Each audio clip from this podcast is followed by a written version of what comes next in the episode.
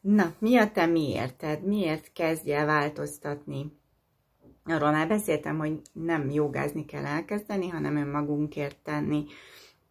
Nekem annó, amikor tizenvalány éves voltam, azért kezdtem el, mert a koncentrációm szerettem volna javítani, hogy jobban tanuljak, sokszor elkalandoztak a gondolataim, és ott volt egy-két könyv, és a mindennapi testgyakorlás mellett elkezdtem olvasgatni a jogás könyveket, és össze volt szedve a sport és joga könyvben, hogy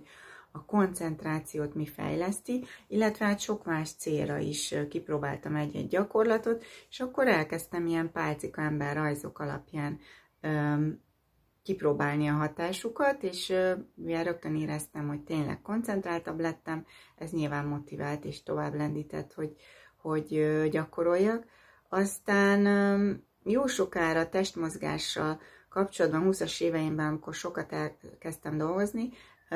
benne maradt az életemben, de sokkal ritkábban a jóga. Aztán a kismamasággal terhesség után jött vissza, mert éreztem, hogy egyre jobban hiányzik, és, és a mai napig egy, egy kérdő, kérdés bennem, hogy inkább az időmet a, az aktívabb edzésre vagy a jogára szánjam, de a válasz nálam az, hogy mindenképp egy, egy balanszírozás szükséges, tehát szükséges az izmaimat mélyebben is átmozgatni,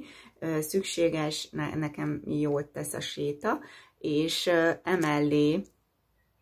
Emellé fontos a mindennapi relaxáció, az érzelmi tisztítás, és fontos a tudattalannal való foglalkozás, és nagyon sokszor csak a joga gyakorlatok tudják az ülés általi, mindennapi munka általi izületi feszültségeket